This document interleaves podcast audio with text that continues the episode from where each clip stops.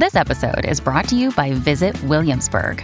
In Williamsburg, Virginia, there's never too much of a good thing. Whether you're a foodie, a golfer, a history buff, a shopaholic, an outdoor enthusiast, or a thrill seeker, you'll find what you came for here and more.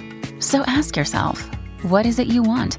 Discover Williamsburg and plan your trip at visitwilliamsburg.com.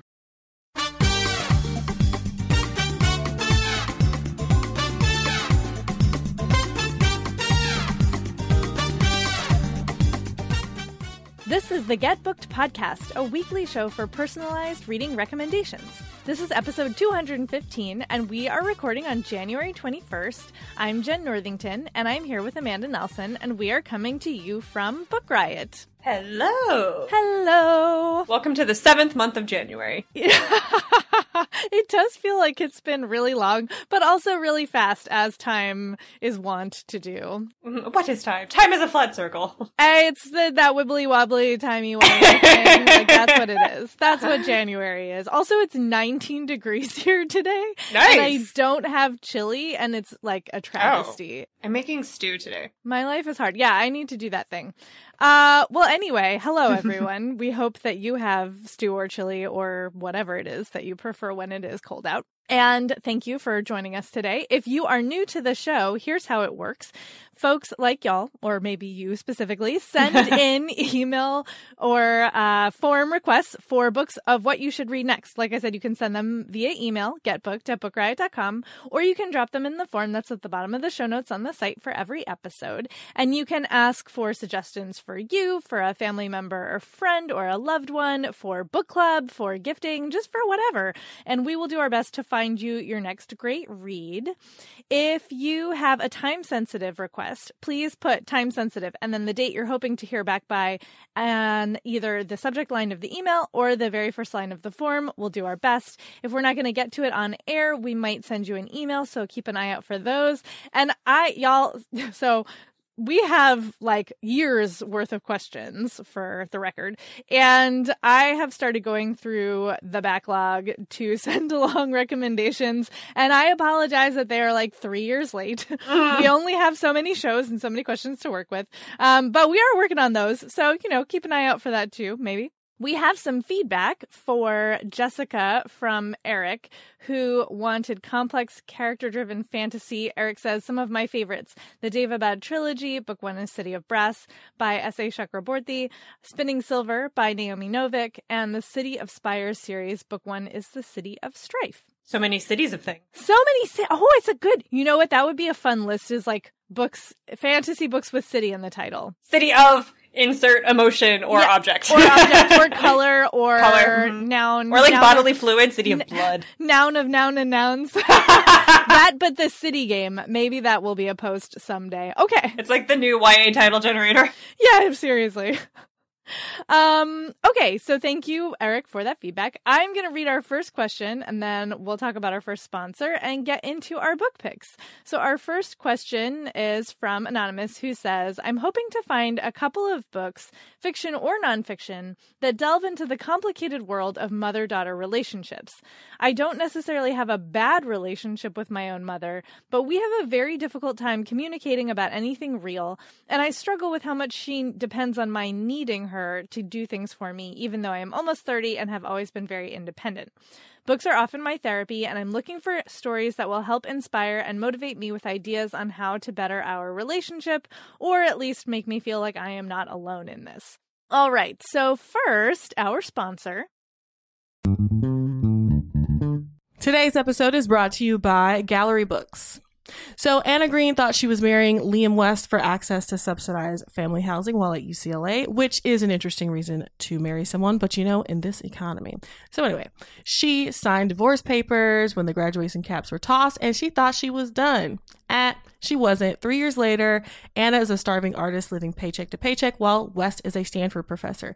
Now, he is part of a conglomerate. His family owns this mega grocery store chain. He's not interested in working for them, but he is interested in those greenbacks, honey, that come in the form of a $100 million inheritance. To get it, he has to be married for five years. That's where our girl Anna comes back into play.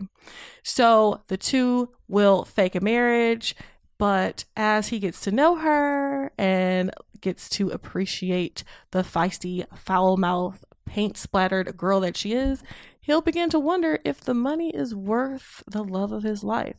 Pick up The Paradise Problem by Christina Lauren to find out if it is. And thanks again to Gallery Books for sponsoring this episode. Today's episode is brought to you by Greenleaf Book Group. No summer vacation should be without a great read, and I don't know about you, but I am partial to mysteries and thrillers for my hot month reads. It's hot girl reading summer, always over here. And from the award winning librettist of Legally Blonde, the musical, and the screenwriter of Freaky Friday, Heather Hach, comes the page turning psychological thriller, The Trouble with Drowning. So, when author Eden Hart floats into Tucson's Antigone books and all her dazzling perfection to give a reading, Kat, a struggling writer, can't help but compare herself. Thankfully, Kat's life starts to take on its own Eden like glow when her literary future takes shape and she falls madly in love with Jacob. As demons from her past begin to surface, Kat's mental health craters, and this halcyon dream slips through her fingers.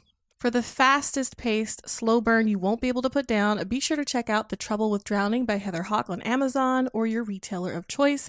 And thanks again to Greenleaf Book Group for sponsoring this episode. All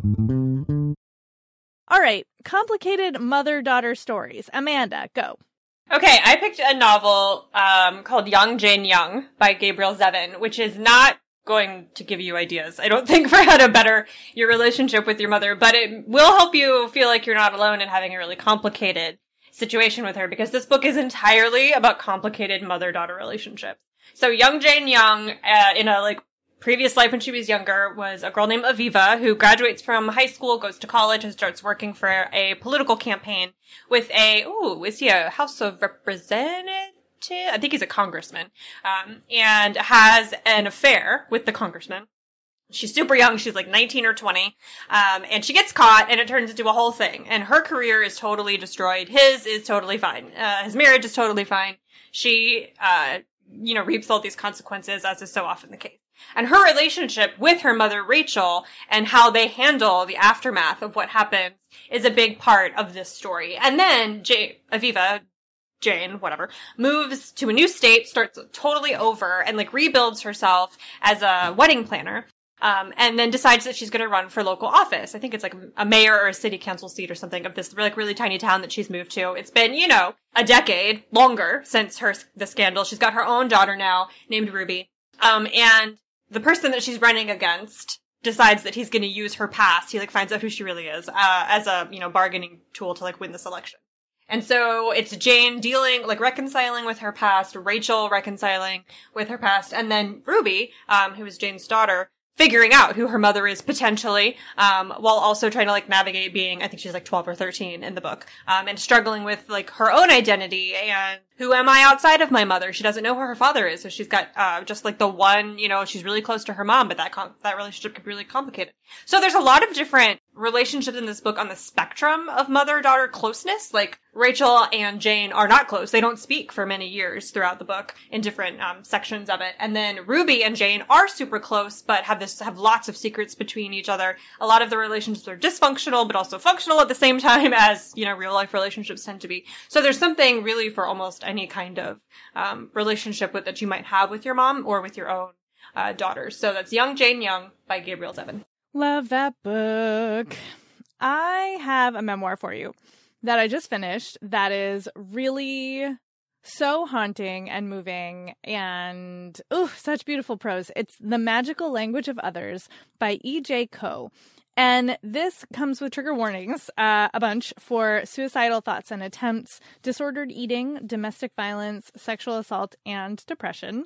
So you know, there's there's some serious business in here. This is so interesting. It is a memoir that each chapter opens with a letter from Koh's mother to her, written while Koh was a teenager. When she was 15, her parents went to like to returned to, to South Korea from America uh to for a job that was gonna like pay a ton and you know give them a better life but they it didn't make sense to bring their teenage uh daughter and her older brother with them so uh, Yoonji, EJ Koh, she moves in with her brother, uh, who has a house in California. She's 15 and she has to now deal with being, you know, completely separated from her parents at like a very difficult, difficult moment in her life. And so each chapter, you get the letter that her mother wrote to her. You never get a letter that she wrote back, which is really interesting. And then you get uh, Koh's sort of reminiscences on what was going on in her life, in her mind, and some context for the letter. And she also tells stories about her mother's childhood, her mother's mother, her father's mother. You get this like intergenerational look at the women in her family who have been through some really intense, both like political and historical moments. You know, the separation of Korea into North and South Korea, um, war with Japan. Like they've lived through horrors in certain cases and struggled with anxiety and depression, which Yoonji also struggles with.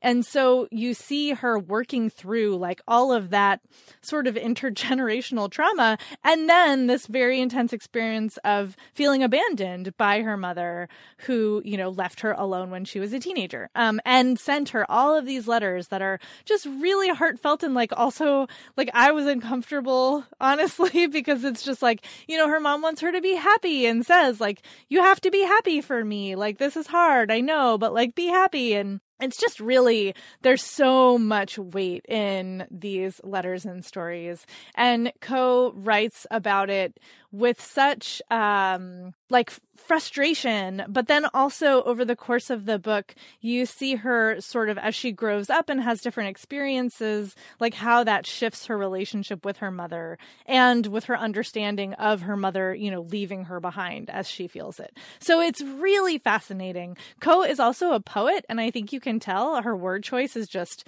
like it kind of is magical. Um but this memoir is a hundred percent about how difficult it is to talk to other people when there's so much emotional weight. And, you know, I just, I feel like this really nails all of those complexities. And even though I don't have the same relationship or experiences as the author, like it got me in those mother daughter feels. So again, that's The Magical Language of Others by E.J. Koh. All right. Our next question is from Ella, who says A dear friend of mine was homeschooled in a restrictive and abusive environment. The only books he's ever read are the Bible and Twilight. Later in adulthood, he also suffered a traumatic brain injury, so his ability to concentrate is sometimes low. He's recently decided to go for his GED, and we're all very happy for him. One of the things he wants to do is read some of the books on the high school curriculum, but honestly, I'm not sure where to start him. I don't want to discourage him by starting him on something like Pride and Prejudice or Lord of the Flies, where both the vocabulary and the syntax would be unfamiliar to him. I don't think he could parse the sentence structure. I'm trying to push him towards Stephen King or other really popular, compelling stories until he gets in the physical habit of reading, but he would really like something quote unquote literary. Can you recommend something classic but plain American English and good for fostering a love of reading and someone who has always been denied that opportunity. Okay, I'll keep going. I picked To Kill a Mockingbird by Harper Lee, which is a book I would not usually recommend on this show, um, because it has, you know, whatever. It's like very, it's got a lot of problems. It's problematic. But I think this really fits what you're looking for because To Kill a Mockingbird in like every survey done by a major literary publication in history, it always comes up as being like America's favorite book, right? Other than the Bible. Um, and it is written from the point of view of a very young girl. Scout is like eight, I think, in the book. Um, so it is very simple. The sentence structure is really simple. Um, it's written in very easy to understand language. The dialogue is really simple. Um, and it's also a classic of American literary fiction. So it's taught in schools. I read it in school. Um, and so I think it would really ring all of the bells that he's looking for.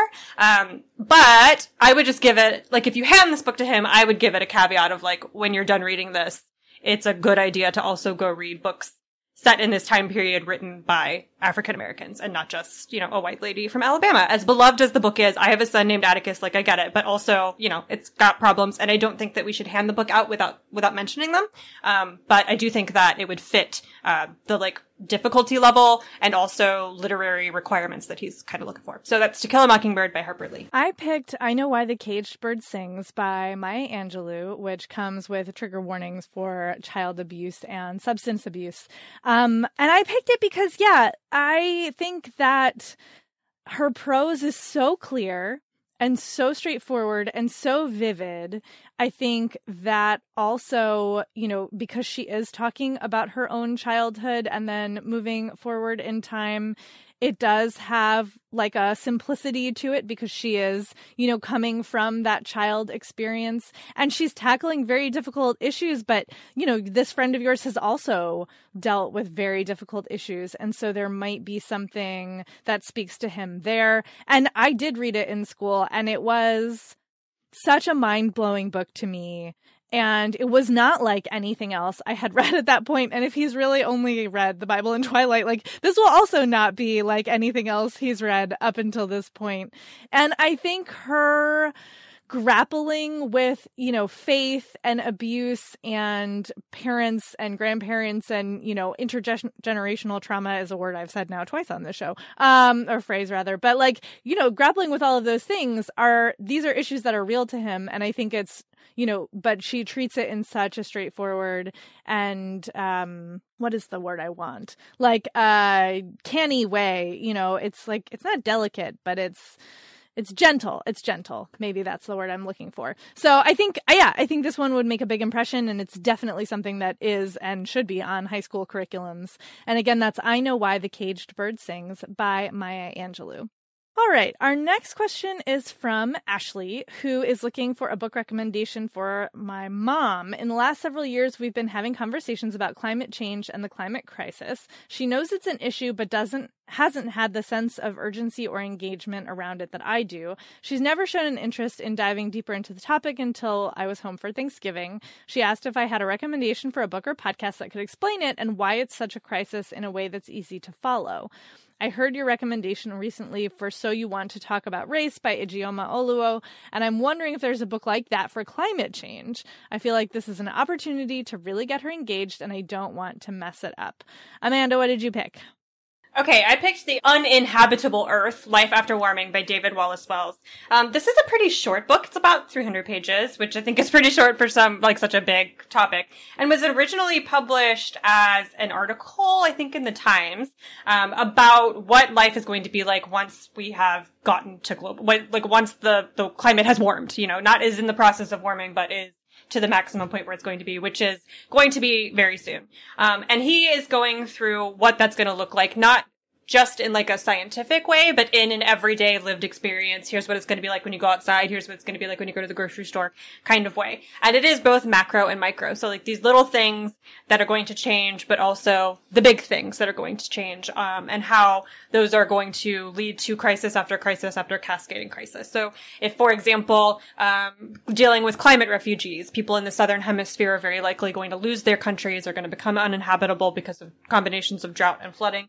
So people like in South and Central America are going to continue fleeing north. And what is the U.S. going to do with all those refugees? What we've done so far, which is try to keep them out. And like eventually, according to this book and this way of thinking, we might get to a place where nuclear weapons are involved and what that's going to look like. Like he's taking it to the, uh, it's a mixture of like science and psychology, like how humans, not just what's going to happen to, for example, you know, people living in Bangladesh, but how people around the world are going to respond to that based on how we have traditionally and historically responded to refugees. And it's not just people in other countries, like, you know, pretty soon Florida will no longer exist. And what's going to happen to all the people who live in Florida? Like, are people in Georgia going to accept them into their state? I don't know. Well, you know, who knows? So, and the reason why I think this book is such a useful tool for someone who doesn't understand climate is because it's not bogged down with a lot of scientific jargon. And while of course you should know the science behind what's happening, and he does explain that, um, the real life consequences of what's going to happen if we continue with our level of inaction are, are I think a, a, better way to get somebody engaged and involved because it's not like, oh, you know, the ocean in the northernmost part of Russia is melting. It's like, yes, but also your neighbors who live on that river might die, you know? And so bringing it home to like your literal home, what's going to happen to your actual house, uh, I think is a more useful way of bringing someone who doesn't understand what's going on into the conversation. So that's The Uninhabitable Earth by David Wallace Wells. Yikes. yeah. well, yeah. yeah. Yeah. I mean, correct, but also, yeah. Uh, I picked Climate Changed by Philippe Squarzoni, which is a graphic novel, and I'm reading it right now, and I really like how uh, first of all, I love the illustrations. He's got a very interesting style. It feels I don't know. So I should, this is this moment where I wish I knew like what the schools of illustration are. It's like realistic, but also very decidedly not trying to be realism. Like it's like this is a cartoon, but not cartoony. I don't know what I'm saying. Anyway, I like the illustrations a lot, uh, and this is interesting because it is part like personal you know, it's grounded in his own personal experiences, but it's also part documentary. He is an investigative journalist or and an artist and he goes around, you know, talking, interviewing experts, looking at the research and then also talking to people and like thinking about its effect on his own life. And looking at potential solutions and, you know, some that have been proposed that are actually not solutions at all, but false promises. It's a really broad ranging look at all of the different aspects of climate change. And I like that it is grounded in this personal, sort of like what Amanda was talking about, but in the present day, like grounded in the personal effects that people are feeling and seeing right now. And then also talking about the science and the future and what we can do and what we can't do and, you know, what our best options are. So, and, you know, graphic novel, so it reads fast and it's very nice to look at and it's very professionally done. And I think this could be an interesting way for her to get into it. So again, that's Climate Changed by Philippe Squarzoni. Okay, our next question is from Emmy, who says, I've set the goal for myself to try to not read books by straight white men this year, going through at least March of next year, and have had some difficulty finding read alikes for the rereads I've been craving. I really want to read something in which the city of London is a character. My go-to would be Rivers of London series by Ben Aaronovitch, or London, a biography by Peter Ackroyd, both of which I love. Okay, so I picked a novel for you. I picked uh, NW by Zadie Smith, which stands for Northwest. And this is a difficult book, I will say. Like, difficult, um, not in content, but in style. Zadie Smith is a very kind of like modernist writer. I don't even know if that's the technically correct term to use for her style, but, um, even sort of a maximalist, I'd even say, like, uh, Joycean? I'm using a lot of comparative words here, but you know, it's hard. Like, getting through the book is hard. Um, but it is compelling and really fascinating. She's, she's such a good writer. She's so talented, but it's going to be work. Um, and it's set in Northwest London, and it's following four people who are four locals, uh, Leah, Natalie, and then I'm sorry, I don't remember the dudes' names, which feels appropriate. Um, and they are trying to like make their you know adult lives happen. It's kind of coming of agey um, outside of Caldwell, which is the council estate where they grew up. So you're following all four of them through the various everyday stuff of living in a big city like London, but also in a little corner of a big city like the northwest specifically section of London. Um, and so this is a book about modern life in a really diverse um, metropolis and how that can be both suffocating and really lonely um, how people find pockets of connection and then also spend a lot of you know large portions of their day not speaking to anyone in any kind of real way about anything that matters um, some of the book is told in dialogue that's written like with dashes instead of quotes so there are a lot of stylistic choices that she's making that really require you to be an engaged reader. I don't know if this is something that I would read like on my commute or maybe even not in audio because you really need to like use your eyes to kind of discern what she's doing on the page. Uh, but it does get easier and more traditional in narrative as the book goes along. But London, specifically Northwest London, is very obviously a character here. Like this is a book about four people and their lives, but it really it's a book about this one city and life in this one city, in this one area of this one city right now. So that's NW by Zadie Smith. My pick is also more along the literary lines than the fantasy. It's Brick Lane by Monica Ali, which comes with a trigger warning for domestic violence. And this is from my TBR. I haven't read it yet, but it's been on my list for a while, and I'm really hoping to get to it at some point in the future. Um, and this is set in East London, and it is told through the eyes of two Bangladeshi sisters who have very different paths Uh, the pretty one, Hasina, elopes to a love marriage, and Nazneen is an arranged marriage. Uh, who and she is wedded to a much older man who lives in London. So London. And she ends up, you know, living in this city housing project and is sort of trapped in her apartment and in this building, which is also, you know, lots of other immigrants live in this building and are all having their own different experience of how much they are or are not assimilating to East London. And then the story follows the two and, you know, the surprising paths that their lives take. And when I was doing research for this question, everybody kept talking about how vividly this city is brought to life. And so it seemed to me that this would be a great option for you. So again, that's Brick Lane by Monica Ali. And it is time for our next sponsor. Our- Today's episode is brought to you by Avid Reader Press. So, this next book is a really fun sounding mashup of different genres. There's a little time travel, a little romance, a little spy thriller action going on. So, in the near future, a civil servant is offered the salary of her dreams and is shortly afterward told what project she'll be working on. A recently established government ministry is gathering quote unquote expats from across history to establish whether time travel is feasible for the body, but also for the fabric of space time. This is an exquisitely original and feverishly fun fusion of genres and ideas. The Ministry of Time by Kaliane Bradley asks, What does it mean to defy history when history is living in your house? Kaliane Bradley's answer is a blazing, unforgettable testament to what we owe each other in a changing world it kind of gives Outlander meets Cloud Atlas, or If the Time Traveler's Wife was written by Sally Rooney or Colson Whitehead. Make sure to check out The Ministry of Time by Kaliane Bradley. And thanks again to Avid Reader Press for sponsoring this episode. Today's episode is brought to you by Sourcebooks Landmark. So, King Solomon says something very interesting to his son before he dies, and that is quote, don't let the white man take the house, end quote. These, as I just mentioned, are King Solomon's last words to his son as he dies. Now, all four Solomon siblings must return to North Carolina to save the kingdom, their ancestral home, and 200 acres of land from a development company. Told in alternating viewpoints, Long After We Are Gone by Tara Shelton Harris is a searing portrait of the power of family and letting go of things that no longer serve you, exploring the burden of familial expectations, the detriment of miscommunication, and the lessons and legacies we pass on to our children. It's an explosive and emotional story of four siblings, each fighting their own personal battle, because who isn't, who return home in the wake of their father's death. Make sure to check out Long After We Are Gone by Tara Shelton Harris. And thanks again to Sourcebooks Landmark for sponsoring this episode.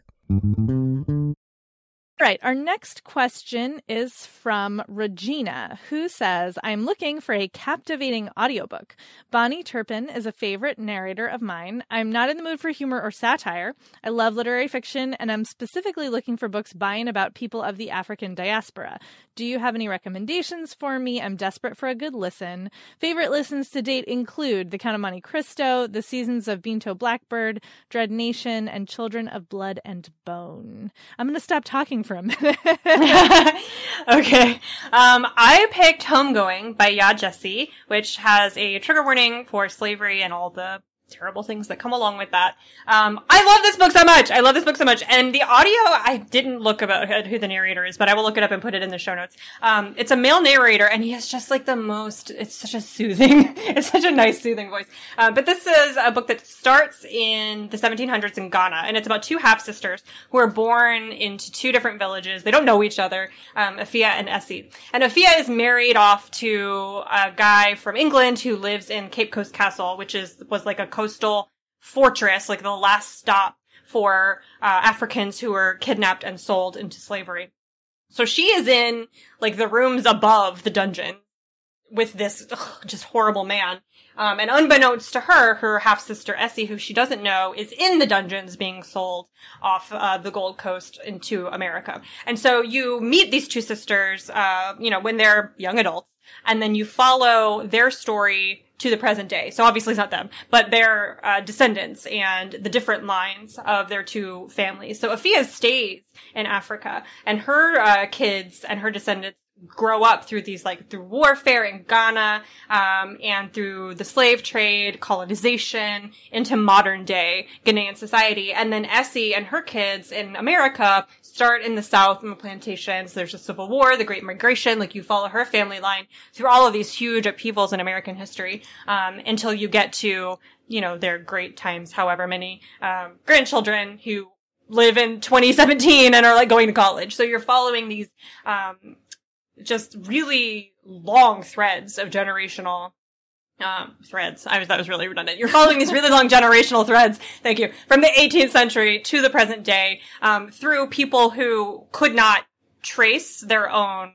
Uh, you know, genealogy back that far for obvious reasons, for these reasons, actually. Uh, it's just such an engrossing book. And I love, I love, I'm like making the weirdest face right now. I love a multi-generational novel. Like it just, oh, it's so good. Like seeing that stuff as it's passed down from generation to generation, uh, like inherited trauma and culture and uh, language and food, all of it um, is fascinating enough in real life. But when you put it in the page, you can you can weave it so much more into it and do so much more with it.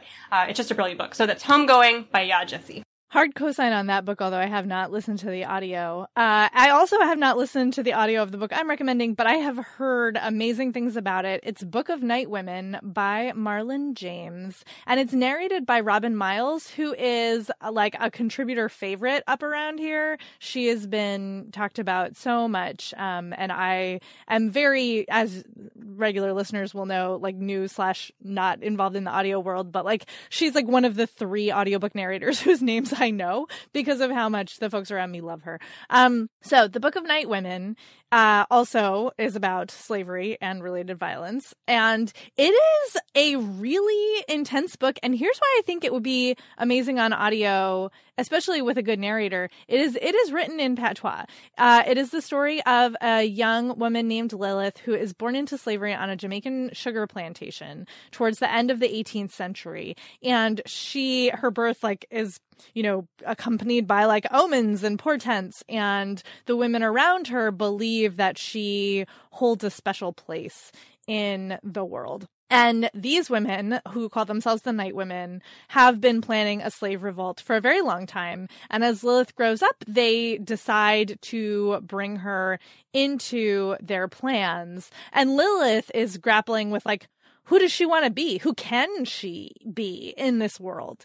And so it is a really complex, fascinating story, but because it's told in dialect, it's like it take it took a while to get into in prose and i think hearing somebody read it to you like it just goes straight into your ears ugh, that's got to be an amazing experience. This is one i've marked down for that i when i'm ready to revisit it i would like to revisit it in audio. And i will say that like my first shelf talker for this book from like a million years ago when i first read it um, it was published in 2009 was was something along the lines of this book will crawl into your brain and lay eggs so, you know, just like that's that's my short review of this book. Uh so again, that's The Book of Night Women by Marlon James, narrated by Robin Miles. Show title. Yeah. Okay, our next question is from a chronic warrior who says, I was recently diagnosed with an anxiety disorder and I'm looking for a novel that shows me I'm not alone. I'm not looking for something about social anxiety though, and I've already read Turtles All the Way Down, All the Bright Places, Every Last Word, and other mental health centered books. I mostly read YA, but adult or middle grade would be awesome too. If there's an LGBT aspect, that would be a great bonus. Okay, I struggled with this. I went to the contributors and was like, please do help me. So Jamie Canaves recommended Truly Devious by Maureen Johnson, which is a YA like mystery thriller, and it's the first in a series. Um, it's blurbed is perfect for fans of Agatha Christie, and like who's not a fan of Agatha Christie? so I don't think I've ever met that person who's not a fan of Agatha Christie.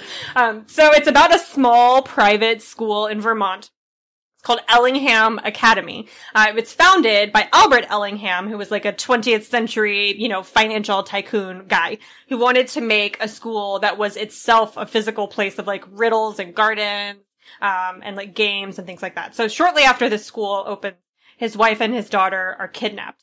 And there is uh, only one clue. It's a riddle listing like different like various various methods of murder, and it's signed truly, comma devious, and so the crime is never solved. And then you fast forward to present day, and Stevie Bell, who is the main character, is about to start her first year at Ellingham Academy. She is a true crime, like, lover, loves true crime. And her goal is to go to this school and solve this cold case. Like, she wants to get there and figure out what happened to the founder's wife and daughter because it was never solved. Um, while she's also, like, getting a grip on her really heavy academic load and you know, learning how to deal with her roommate, also learning how to deal with her anxiety disorder. She has really frequent panic attacks on the page, and it's like a very important part of her lived experience in this academy doing these things that she wants to do. But then another death happens. Truly Devious takes credit for it all of these years later, and somebody has gotten away with murder. So these mysteries are woven together, and Stevie is like, here to figure it out. And there are two books after the first one if you like it, so there is more to read. So that's Truly Devious by Maureen Johnson. I had an idea for this question, and then I saw that in the thread where Amanda was asking for recommendations, Jessica Pryde, who is on our When in Romance show, recommended a book and said I would die for these characters, and I was like, well, clearly oh. I need to read that. the book is How to Be a Movie Star by T.J. Klune, and Oh my goodness. I laughed out loud. I got choked up. This book is a delight. And it is a really fascinating pairing. It is about, it's told from the perspective of Josie, short for Josiah Erickson, who is an un, like specified neurodiverse person. He lives in Los Angeles. He wants to be a movie star, as you might expect from the title. And he is also like a hipster stoner and he sees the world in really fascinating ways that are also very entertaining. And he's also incredibly positive and his superpower is that he 100% accepts himself and his friends for who they are. And like he knows that other people are perhaps not into how he is and he just he's so ugh, it's amazing. Like he's so unstoppable. Like he just refuses to let that matter to him in a really lovely way and he is also really good at radio trivia because stoner. And so he wins tickets to what he thinks is a poetry slam and what is actually a reading of monster porn by a novelist who goes by the name of Cubert. And Cubert is, has, uh, intense anxiety and depression as he comes to find out. And um, Josiah is also uh, demisexual and he develops a friend crush on Q*bert. Like he sees him and he's like, "Oh my god, I must be this man's friend. Like how can I make him be my friend? I'm so nervous. I just want him to be my friend." And like things do not get off to a good start, but then they start to connect and it is so beautiful because you know, he they're such foils for each other. Like Q*bert really struggles with his self-image and feelings of self-worth and you know has dealt with suicidal thoughts as a teenager and like has come a really long way but is still working so hard to deal with his anxiety and his depression. And Josie is working really hard to make his dreams happen against huge odds but is sort of just unstoppably positive and also so accepting. So it's really amazing to see them connect and be foils for each other. And it is, like I said, I laughed out loud in certain points. It's so funny. It's so sweet and heartfelt. And it is also, if you're looking for good representation of characters on the ace spectrum, there is like not a kiss until the last chapter, but their dynamic develops in really lovely, romantic, intimate ways that are just not about physical attraction. So that's fantastic. I just loved this book. So again, that's How to Be a Movie Star by TJ Klune. And our last question is from Michelle, who says, I love books that are about everything and nothing with a hint of magical realism. Some of my favorites are Wolf by Jim Harrison, Gilead by Marilynne Robinson, The Stranger by Albert Camus, Secret History, Buried Giant, and Boy Snowbird. I'd love to discover less known writers, fiction only, please. Can't wait to hear your picks. I am going to stop talking. Amanda. Hmm. okay, a lot of those books are not magical realism. I just need to point out, which was threw me for a loop. But they are like Gilead is about everything and nothing. So I think I see what you were saying here. Okay, I have never mind. I've talked myself out of everything I was just about to say. So I picked Exit West by Mohsin Hamid. And this is a book that it's about everything and nothing and has a little bit of, I would call it fabulism, um, like a little bit of supernaturally what the heck is going on here. So it takes place in an unnamed country that is about to break out into civil war. It's about Nadia and Saeed, who are two like young people who meet they fall for each other. They have this really, you know, like intense kind of romantic connection. And as the country is becoming, or as the city that they live in is becoming more and more dangerous, they're forced through like forced proximity. They become closer and closer uh, in a like, well, like we can't leave this house now. So I guess we're going to talk to each other for several hours and get to know each other really well kind of a thing. Um, so they become very intimate and fall in love and want to be together. And then the city really does fall completely apart. Um, and they hear rumors about doors that you can walk through. You pay a fee, you know, you walk through this door and it spits you out somewhere safe. The catch is that you have no control over where you're going to end up. And some people end up in places that are like miserable. Some people end up in places that are great. Um, and there's no way to move the doors. There's nothing, you know, the, the country's that have them can do about getting rid of them. They're just there. Um, so they decide they're going to leave. They leave their homeland, this unnamed country, and their old lives, their families. They find a door and they leave. And then you follow them from there. Like I feel like for a lot of books that would just kind of be the end of it. Like they go off into the sunset happily ever after. But since this book is about you know, everything and nothing. It's about this couple finding love and going to safety, but it's also about like the refugee crisis and like all, you know, violence and all these big questions that like plague humanity right now. And so you stay with them as you see what happens after, you know, a, a couple who loves each other and is fleeing violence finds a safe place and then what do they do? And not just what do they do, but like what if they don't like each other anymore? Or like what if that forced proximity that fostered this intimacy is now gone and they don't actually have to stay together? What then? Like, what are they expected to? It's just a lot of questions. It's about everything. It's about nothing. So that's Exit West by Mohsin Hamid. Such a good book. Mm-hmm. I picked Tentacle by Rita Indiana, which is translated by Achy Obejas, which Amanda and I both read and talked about. I know before, but we haven't talked about it in a minute.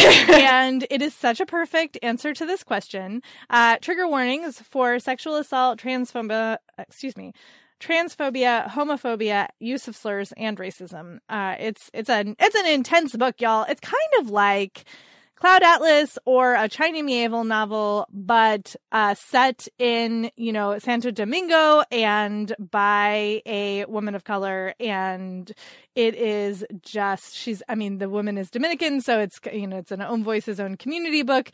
And it is amazing and so strange and so weird. It has multiple narrative strands that you have no idea how they're going to fit together until they do. And then it's like, what?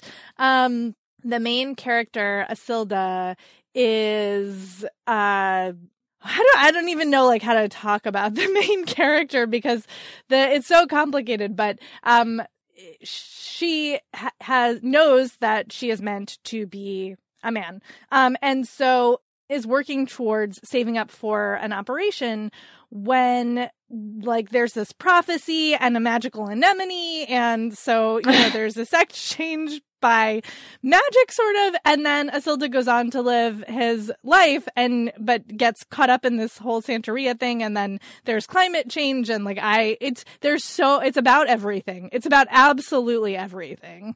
And it's about, you know, class, it's about racism, it's about homophobia and transphobia, obviously, but it's also about, you know, history and it's about our future and it does so much. And it's such a short book, which is bananas. Like it's like 160 pages, but it packs such a big punch. And I think it's a book that you just need to be prepared to go along for the ride. Like the actual plot is really amazing, but it's really hard to describe and it kind of doesn't matter because you're in it for the experience. And I think given your reading tastes, like this is an experience that you should definitely have. So that's Tentacle by Rita Indiana, translated by Achy Obejas. And that's our show. Woohoo! Thank you all for listening to our ravings. we appreciate it. If you're so inclined, you can leave us a rating and or a review on Apple Podcasts, which we also super appreciate. It helps us to know what you think of the show and it also helps other people to find it. Thank you to today's sponsors for making the show possible. Amanda, where can people find you on social? In a hole. Yeah. No. I'm on Instagram at I'm Amanda Nelson. Some days it does feel like that. Uh, I'm on Twitter as Jenn IRL, Jen with two N's IRL, and I'm on Instagram as I am Jenn IRL. And we'll talk to you next time.